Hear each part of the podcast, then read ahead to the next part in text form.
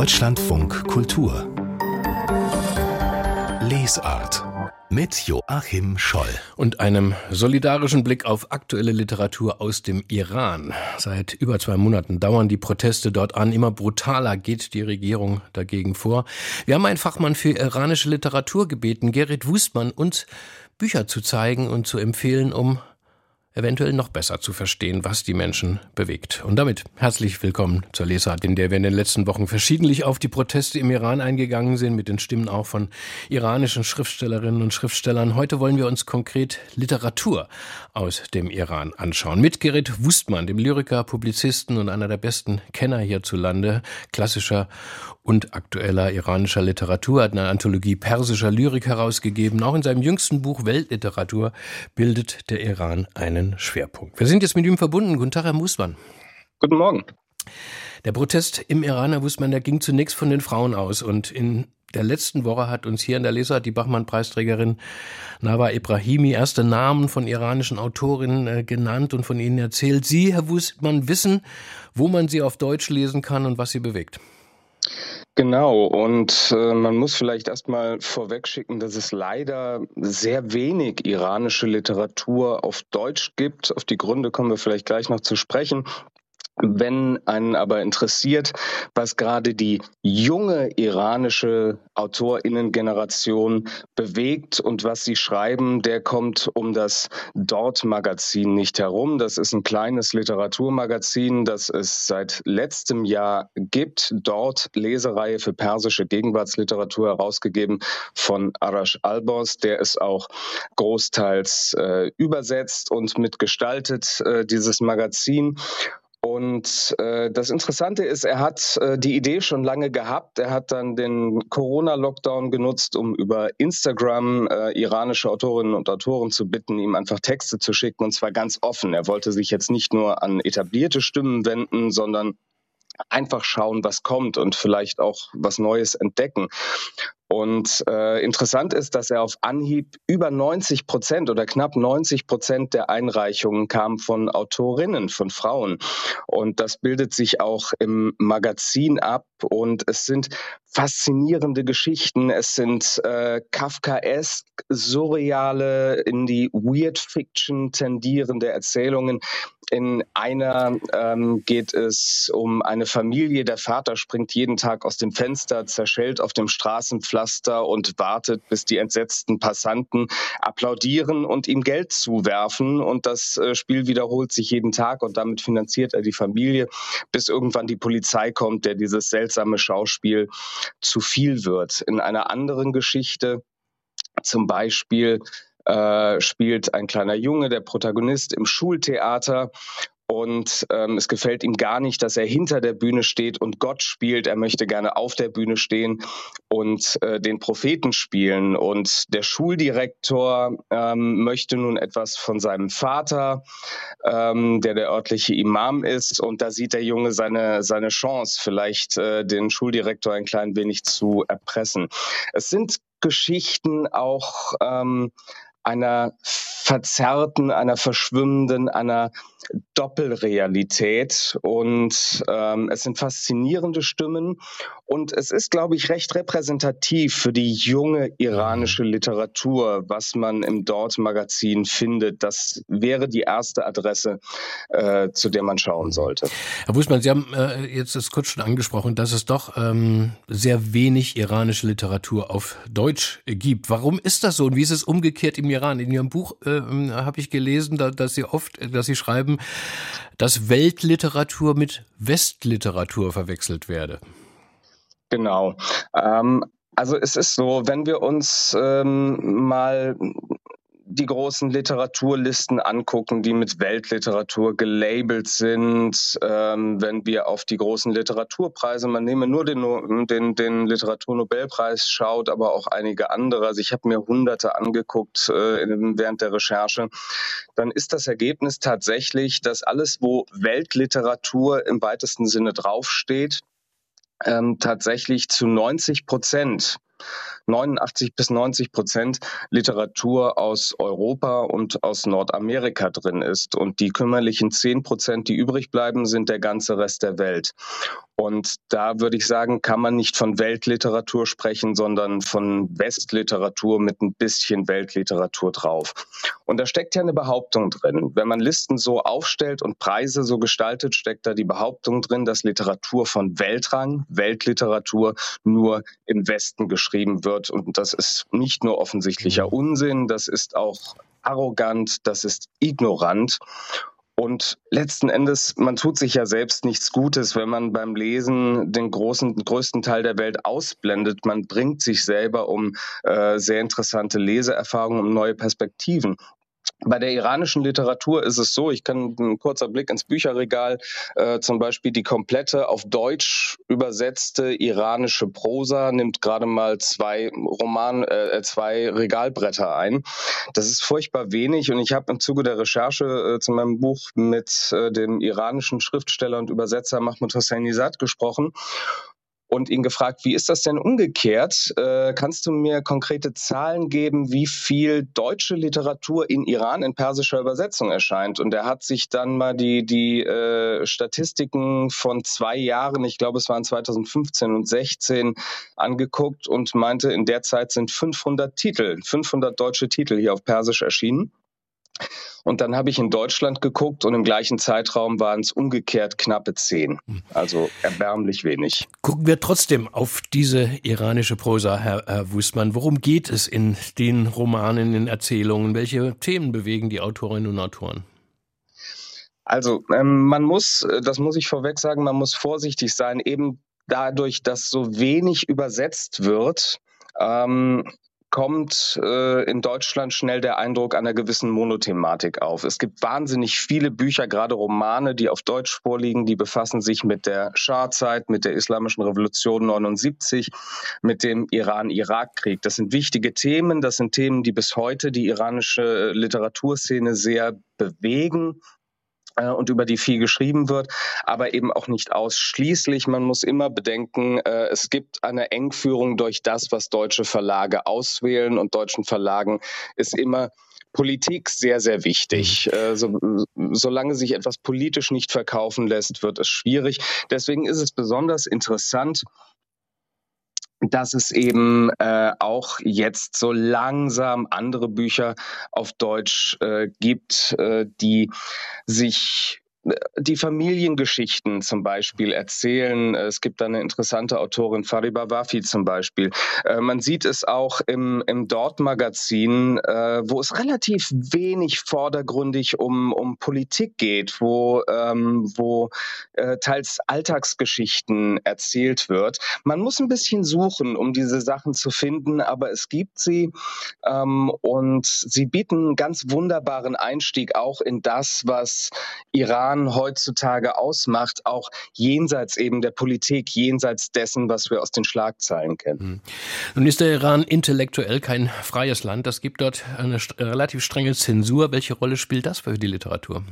Eine sehr, sehr große. Ähm, es ist in Iran halt so, es kann kein Buch und auch jegliches andere Kunstwerk kann nicht publiziert werden, solange es vom Kulturministerium, also quasi der Zensurbehörde, abgenommen worden ist.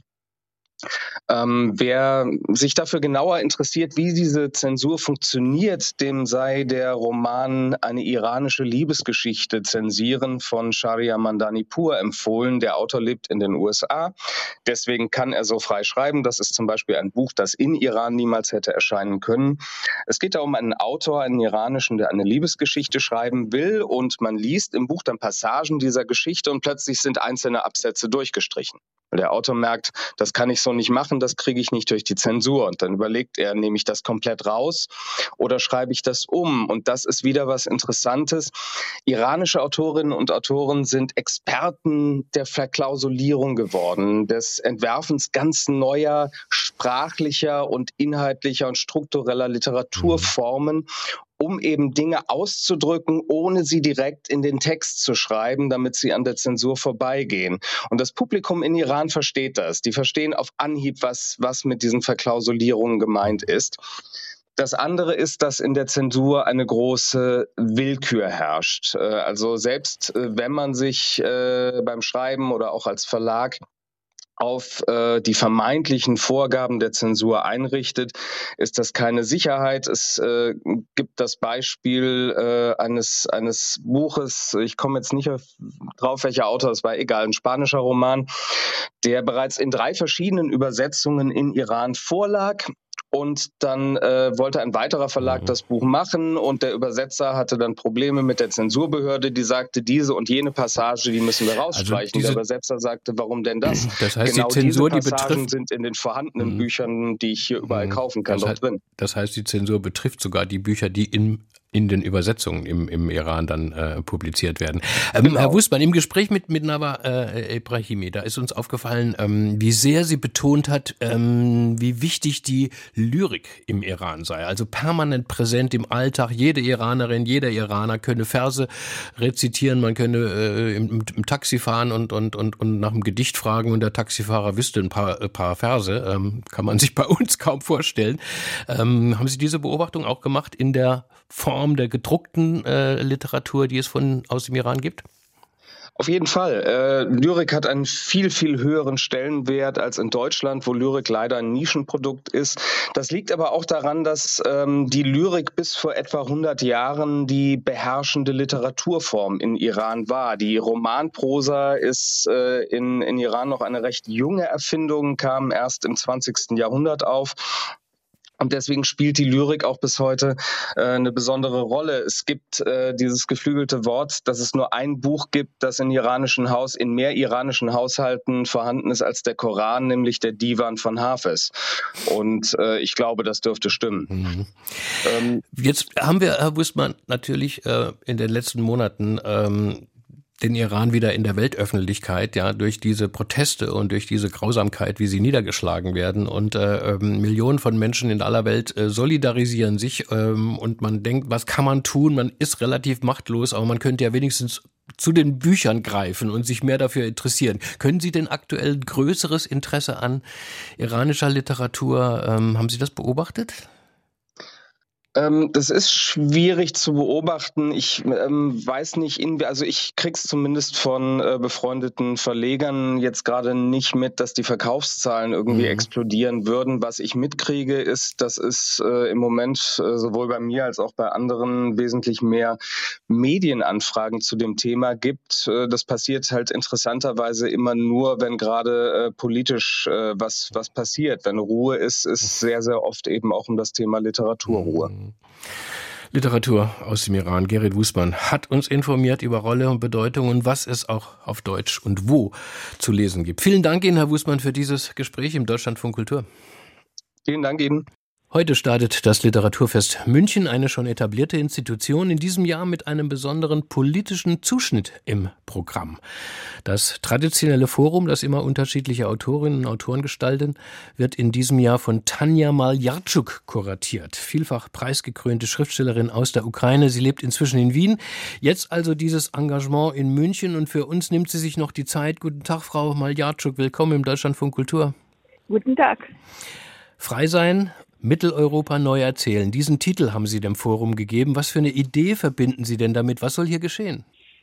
Ja, ich möchte einfach dass der Begriff Mitteleuropa wieder neu überlegen lassen, weil ich glaube, dass es etwas schief gegangen ist in, in Europa in den letzten 30 Jahren, würde ich sagen, nach dem Mauerfall, was auch zu diesem schrecklichen Krieg geführt hat innerhalb Europas gab es diese Brüche und äh, Sie haben in Ihrer Einleitung schon gesagt, heute äh, heuer ist das politisch, weil Tanja Malarczuk kuratiert das Programm.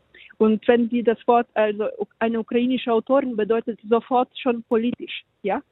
Das ist, äh, so sind die Umstände, so, so, so ist dieses Jahr.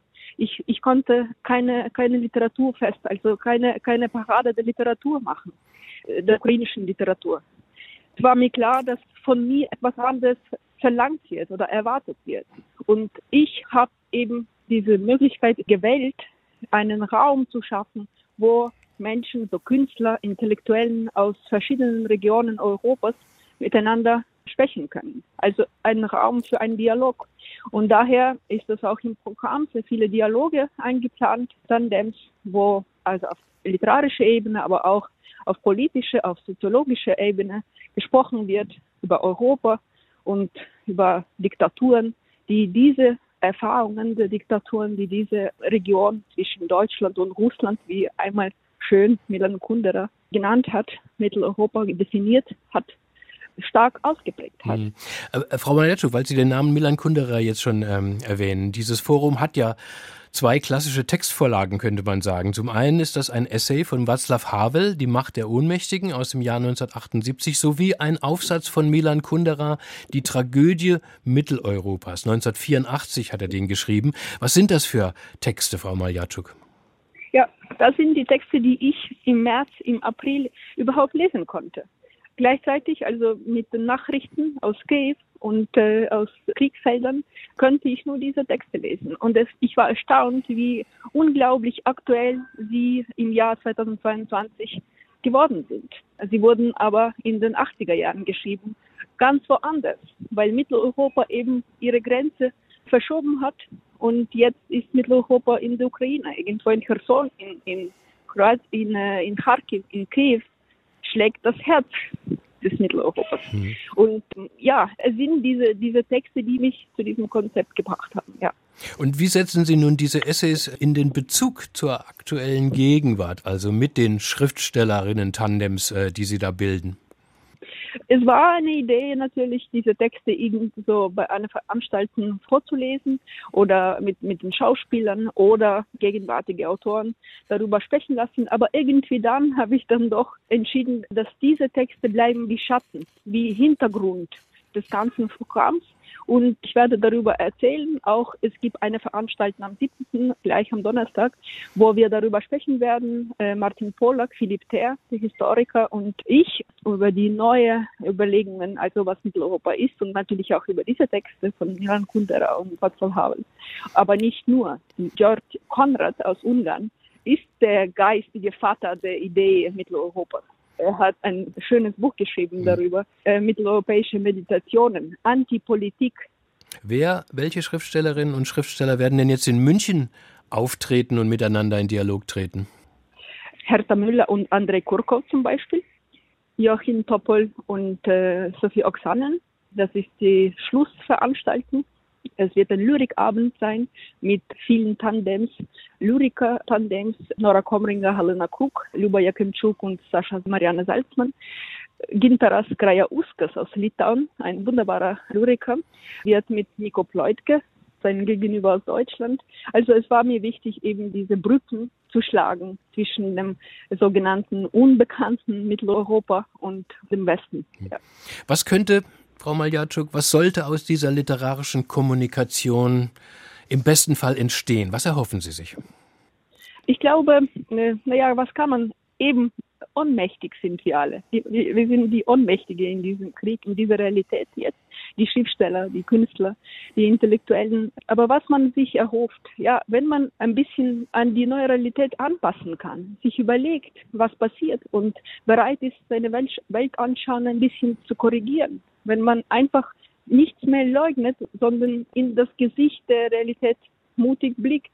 Wir haben ja sowieso keine andere Wahl, nicht?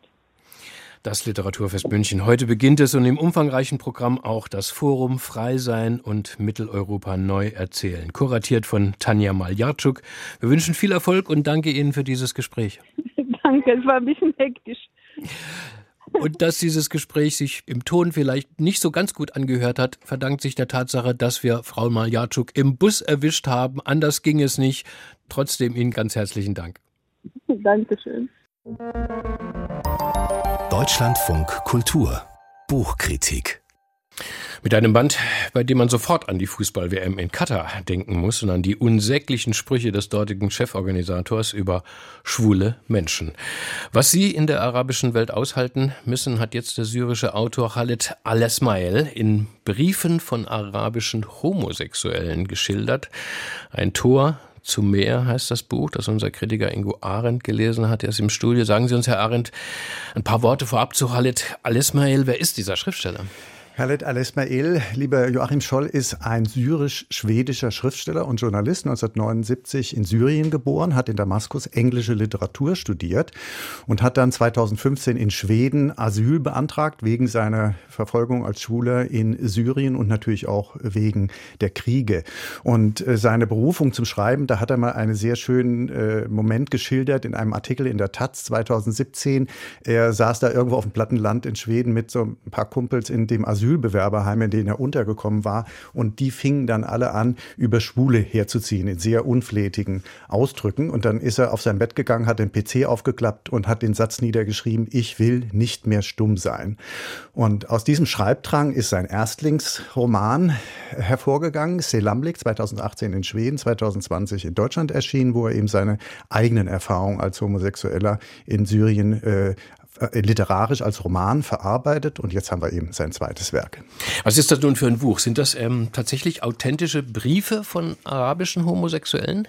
Das sind in dem Sinne keine authentischen Briefe, sondern literarische. Sie basieren auf Gesprächen, Interviews, Korrespondenzen, die Al-Esmail mit über 30 Männern, äh, Schulenmännern aus arabischen Ländern inklusive Nordafrika geführt hat.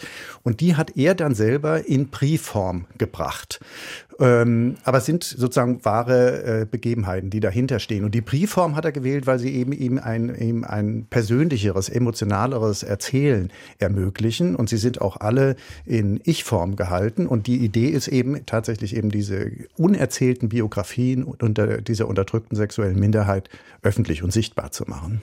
Und wovon sprechen diese Briefe? Man vermutet, dass es ja, ja vor allem Leidensgeschichten sind. Es sind oder? natürlich überwiegend, also ich lache jetzt nicht, äh, sind überwiegend Leidensgeschichten. Das ist schon klar. Also wir haben einen jungen Syrer namens Barada, der von seinem Schwager in Syrien regelmäßig vergewaltigt wird, weil der sich von seiner Frau äh, sexuell nicht ausgelastet fühlt, die dann auch noch die Schwester dieses jungen Mannes ist. Ähm, wir haben äh, einen jungen Mann im syrischen Raqqa, der sich in eine Scheinehe flüchtet und dort nicht glücklich wird. Wir haben äh, einen jungen Kellner in Kairo mit dem schönen Spitznamen Sphinx, der seinen Neigungen eigentlich nur so einem modrigen schwulen Hammam in Kairo nachgehen kann. Äh, das, äh, dieser Hammam heißt Bar äh, Bab al-Bar. Und das ist, gibt auch dem Roman den Titel Ein Tor zum Meer, also so eine Hoffnung, äh, dass man da so eine Art Erfüllung finden kann, die sich aber als Sackgasse erweist. Dieser Hammam hat tatsächlich existiert, ist auch 2014 von der ägyptischen Polizei in einer aufsehenerregenden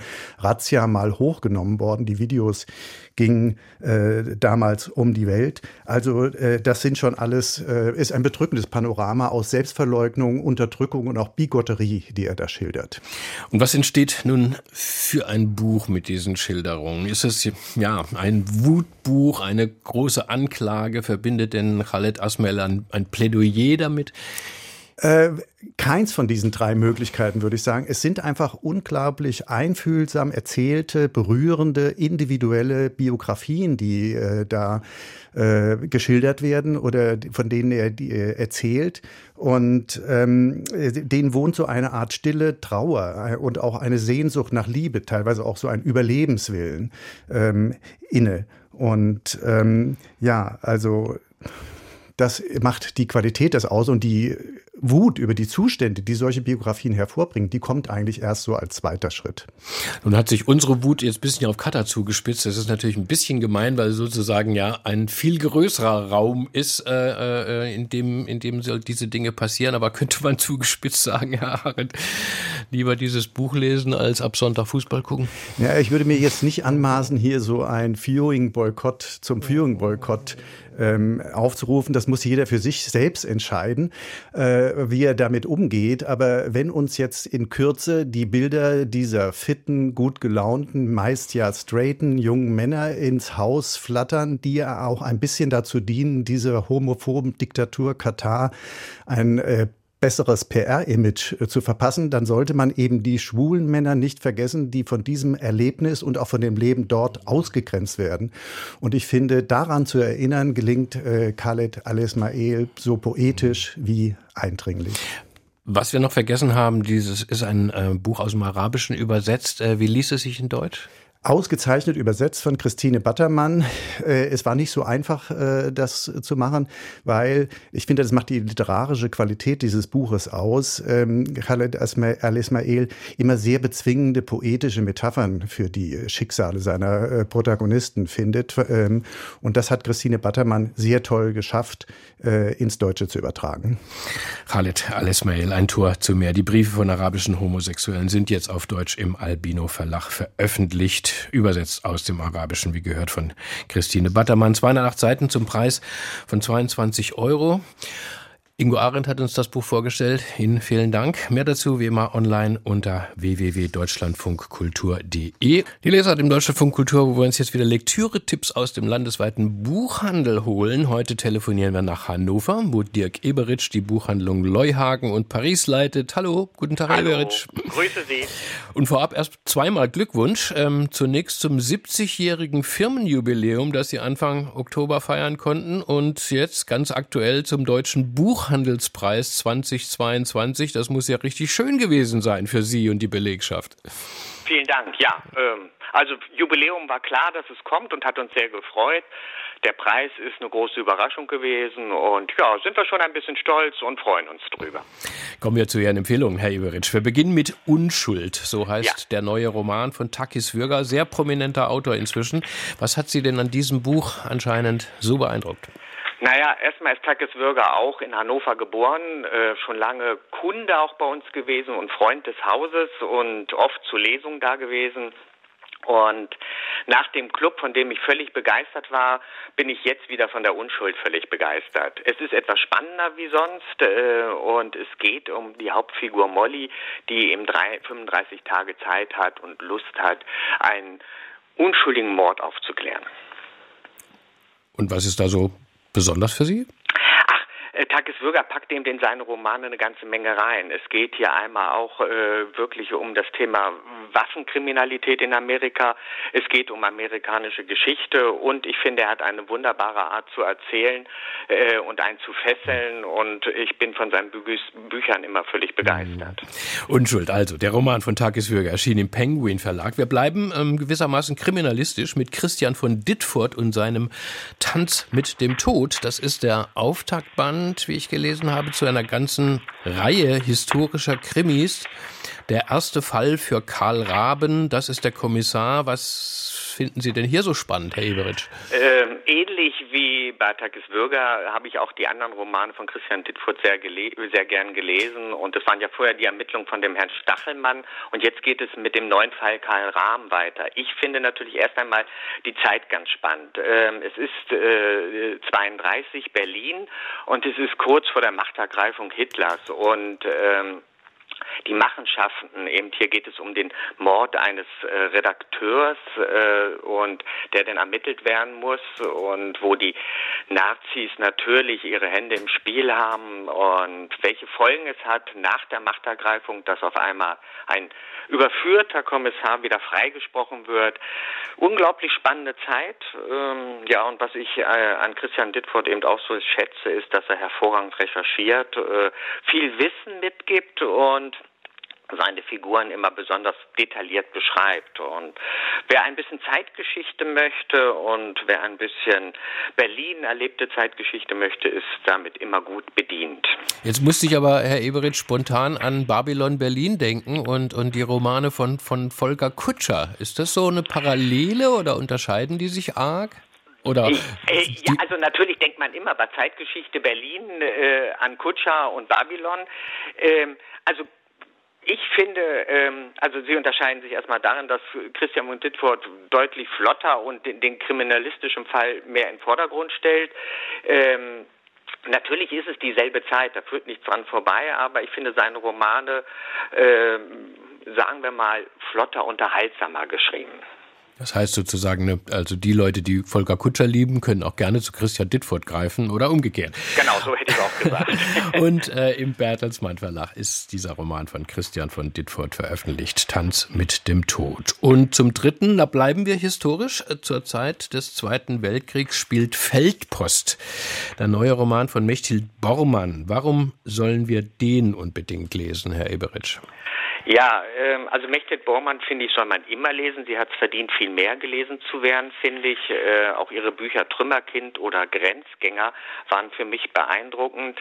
Was Mechthild Bormann sehr gelingt, ist, äh, einen in die Zeit hineinzuführen, aber ihre Romane sind ja immer in zwei Zeitsträngen erzählt. Also er spielt natürlich in der Vergangenheit, aber er beginnt zwei, äh, im Jahr 2000 äh, mit den Entdecken dieser Briefe. Also und diese beiden Erzählstränge, die sich in der heutigen Zeit stattfinden und in der Vergangenheit stattfinden, finden natürlich irgendwann sich zusammen.